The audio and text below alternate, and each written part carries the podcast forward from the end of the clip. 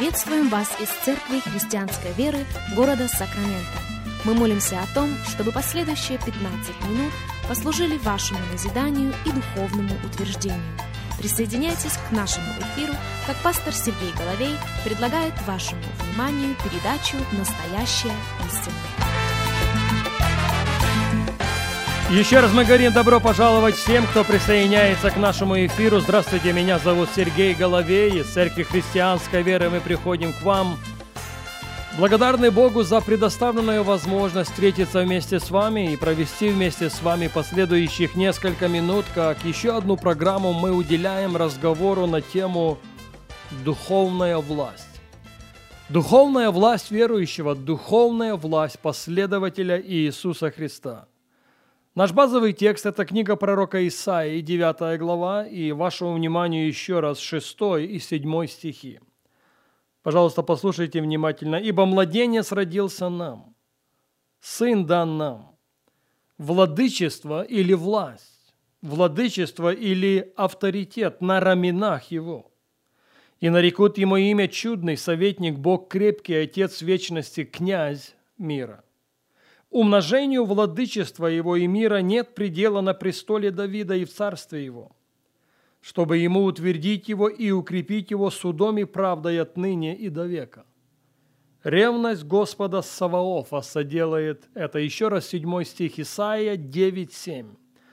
«Умножению владычества его и мира нет предела на престоле Давида и в царстве его, чтобы утвердить его и укрепить его судом и правдою отныне и вовек». Я бы еще раз хотел повториться в некоторых вещах в контексте 7 стиха.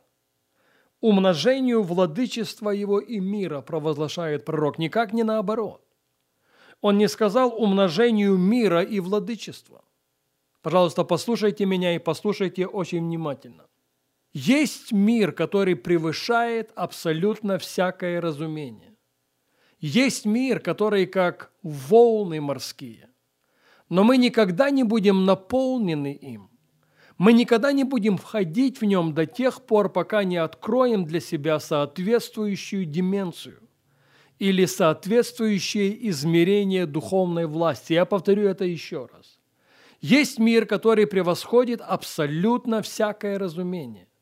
Но он никогда не станет нашим уделом, он никогда не станет нашей частью до тех пор, пока мы не откроем для себя соответствующую дименсию, соответствующее измерение духовной власти.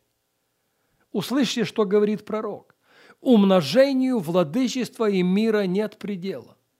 Ни владычество, ни мир, согласно этому утверждению, не являются, или лучше сказать, не должны являться константой. И владычество, и мир могут и должны быть возрастающими, могут и должны быть умножающимися. Как оказаться в таком состоянии? Как заполучить такую духовную власть? Как наполниться таким миром?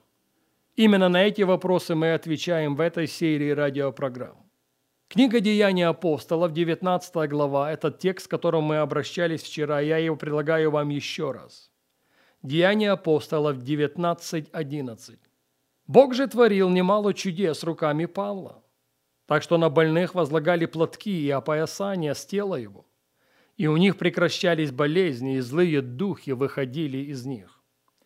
Даже некоторые из скитающихся иудейских заклинателей стали употреблять над имеющими злых духов имя Господа Иисуса, говоря: „Заклинаем вас Иисусом, которого Павел проповедует“. Это делали какие-то 7 сынов иудейского первосвященника Скевы. Но злой дух сказал им в ответ: „Иисуса знаю, и Павел мне известен. А вы кто?“» Слышите?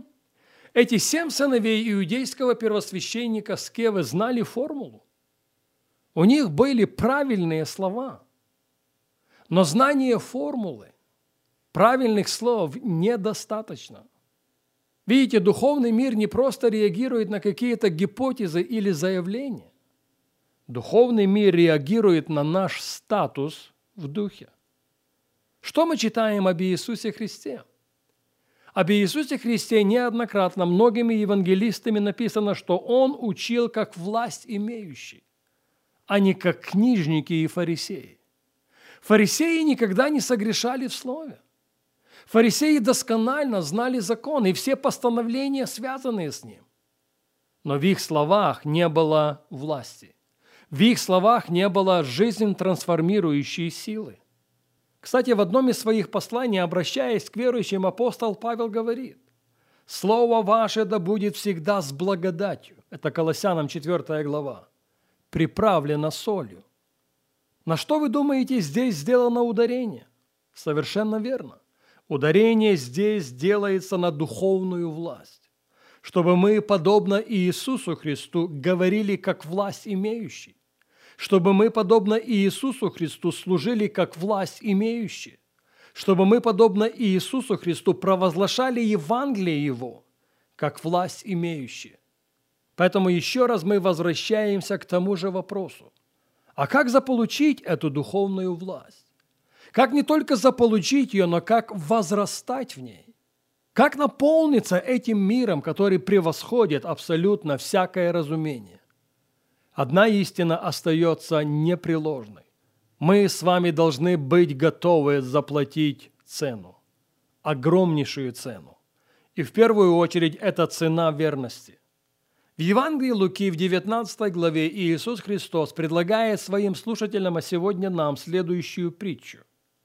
Написано так: «Когда же они слушали это, присовокупил притчу. Ибо он был близ Иерусалима». Это Луки 19:11. «И они думали, что скоро должно открыться Царствие Божие. И так сказал: некоторый человек высокого рода отправлялся в дальнюю страну, чтобы получить себе царство и возвратиться. Призвав же 10 рабов своих, дал им 10 мин и сказал им: употребляйте их в оборот, пока я возвращусь. Но граждане ненавидели его и отправили вслед за ним посольство, сказав: не хотим, чтобы он царствовал над нами. И когда возвратился, получив царство, велел призвать к себе рабов тех, которым дал серебро, чтобы узнать, кто что приобрел. Пришел первый и сказал: господин, мина твоя принесла 10 мин. И сказал ему: хорошо, добрый раб, за то, что ты в малом был верен, возьми в управление 10 городов. Пришел второй и сказал: господин, мина твоя принесла 5 мин. Сказал и этому: и ты будь над 5 городами. Пришел третий и сказал: господин, вот твоя мина, которую я хранил, завернув ее в платок. Ибо я боялся тебя, потому что ты человек жестокий. Берешь, чего не клал, и жнешь, чего не сеял. Господин сказал ему: твоими устами буду судить тебя, лукавый раб. Ты знал, что я человек жестокий. Беру, чего не клал, и жну, чего не сеял. Для чего же ты не отдал серебра моего в оборот, чтобы я, придя, получил его с прибылью? И сказал предстоящим: возьмите у него мину и дайте имеющему 10 мин. И сказали ему: господин, у него есть 10 мин.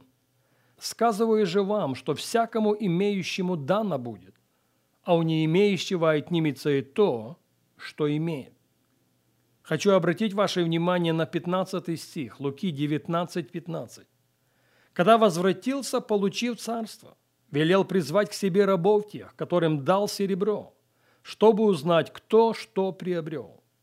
Пришел первый и сказал: господин, мина твоя принесла 10 мин. И сказал ему». Это слова господина рабу, который продемонстрировал верность, который гораздо был заплатить огромнейшую цену.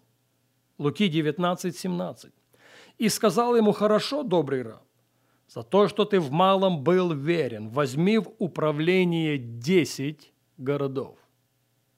Очень важное слово здесь – управление. К большому сожалению, время не позволяет нам говорить об этом сегодня. К этой мысли мы возвратимся на нашей следующей программе.